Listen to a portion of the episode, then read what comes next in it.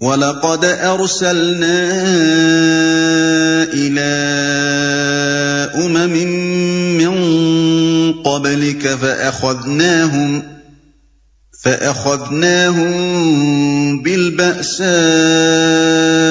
وَالضَّرَّاءِ لَعَلَّهُمْ يَتَضَرَّعُونَ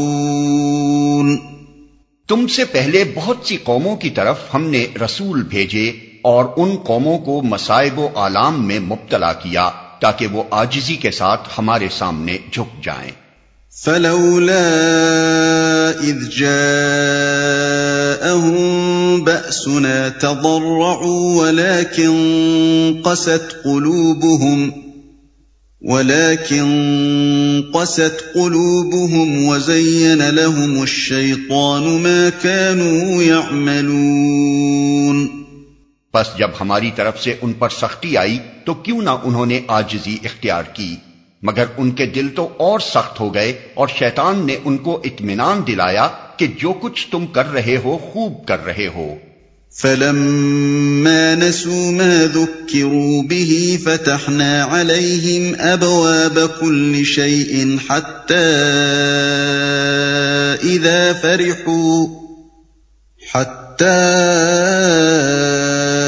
إذا فرحوا بما أوتوا أخذناهم بغتة فإذا هم مبلسون پھر جب انہوں نے اس نصیحت کو جو انہیں کی گئی تھی بھلا دیا، تو ہم نے ہر طرح کی خوشحالیوں کے دروازے ان کے لیے کھول دیے۔ یہاں تک کہ جب وہ ان بخششوں میں جو انہیں عطا کی گئی تھی، خوب مگن ہو گئے۔ تو اچانک ہم نے انہیں پکڑ لیا اور اب حال یہ تھا کہ وہ ہر خیر سے مایوس تھے۔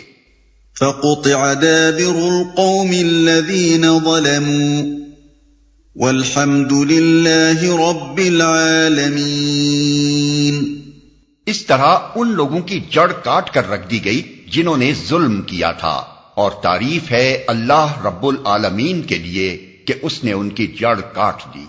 قل أرأيتم إن أخذ الله سمعكم وأبصاركم وختم على قلوبكم من إله غير الله يأتيكم به انظر كيف نصرف الآيات ثم هم يصدفون اے محمد، ان سے کہو کبھی تم نے یہ بھی سوچا کہ اگر اللہ تمہاری بینائی اور سماعت تم سے چھین لے اور تمہارے دلوں پر مہر کر دے، تو اللہ کے سوا اور کون سا خدا ہے جو یہ قوتیں تمہیں واپس دلا سکتا ہو؟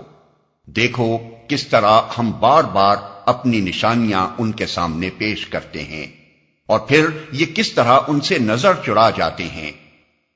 اگر اللہ تمہاری بینائی اور سماعت تم سے چھین لے اور تمہارے دلوں پر مہر کر دے یہاں دلوں پر مہر کرنے سے مراد سوچنے اور سمجھنے کی قوتیں سلب کر لینا ہے۔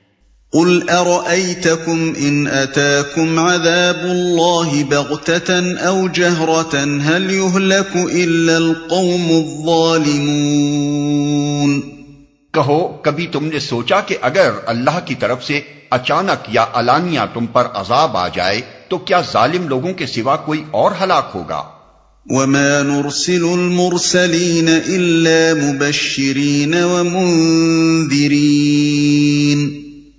فمن امن واصلح فلا خوف عليهم ولا هم يحزنون ہم جو رسول بھیجتے ہیں، اسی لیے تو بھیجتے ہیں کہ وہ نیک کردار لوگوں کے لیے خوشخبری دینے والے اور بد کرداروں کے لیے ڈرانے والے ہوں۔ پھر جو لوگ ان کی بات مان لیں اور اپنے طرز عمل کی اصلاح کر لیں ان کے لیے کسی خوف اور رنج کا موقع نہیں ہے۔ والذین كذبوا بآیاتنا يمسهم العذاب بما كانوا يفسقون۔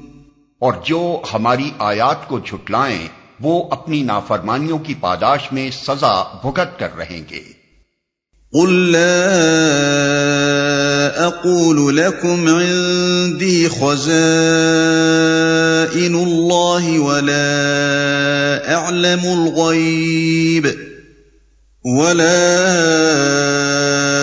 اعلم الغيب ولا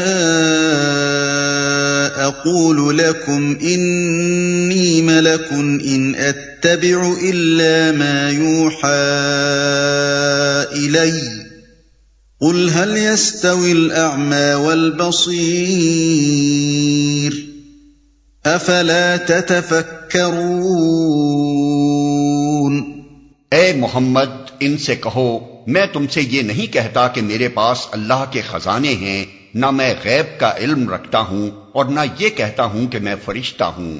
میں تو صرف اس وہی کی پیروی کرتا ہوں جو مجھ پر نازل کی جاتی ہے۔ پھر ان سے پوچھو کیا اندھا اور آنکھوں والا دونوں برابر ہو سکتے ہیں؟ کیا تم غور نہیں کرتے؟ اس وہی کی پیروی کرتا ہوں جو مجھ پر نازل کی جاتی ہے۔ نادان لوگوں کے ذہن میں ہمیشہ سے یہ مکانہ تصور رہا ہے کہ جو شخص خدا رسیدہ ہو، اسے انسانیت سے ماورہ ہونا چاہیے۔ اس سے عجائب و غرائب صادر ہونے چاہیے۔ وہ ایک اشارہ کرے اور پہاڑ سونے کا بن جائے۔ وہ حکم دے اور زمین سے خزانے ابلنے لگے اس پر لوگوں کے اگلے پچھلے سب حالات روشن ہوں۔ وہ بتا دے کہ گمشدہ چیز کہاں رکھی ہے۔ مریض بچ جائے گا یا مر جائے گا؟ حاملہ کے پیٹ میں نر ہے یا مادہ؟ پھر اس کو انسانی کمزوریوں اور محدودتوں سے بھی بالتر ہونا چاہیے۔ بھلا وہ بھی کوئی خدا رسیدہ ہوا جسے بھوک اور پیاس لگے؟ جس کو نیند آئے جو بیوی بچے رکھتا ہو، جو اپنی ضرورتیں پوری کرنے کے لیے خرید و فروخت کرتا پھرے۔ جسے کبھی قرض لینے کی ضرورت پیش آئے۔ اور کبھی وہ مفلسی و تنگ دستی میں مبتلا ہو کر پریشان حال رہے۔ اسی قسم کے تصورات نبی صلی اللہ علیہ وسلم کے معاصرین کی ذہنیت پر مسلط تھے۔ وہ جب آپ سے پیغمبری کے دعویٰ سنتے تھے تو آپ کی صداقت جانچنے کے لیے آپ سے غیب کی خبریں پوچھتے تھے۔ خارق عادت کا مطالبہ کرتے تھے۔ اور آپ کو بالکل عام انسانوں جیسا ایک انسان دیکھ کر اعتراض کرتے تھے کہ یہ اچھا پیغمبر ہے، جو کھاتا پیتا ہے، بیوی بچے رکھتا ہے اور بازاروں میں چلتا پھرتا ہے۔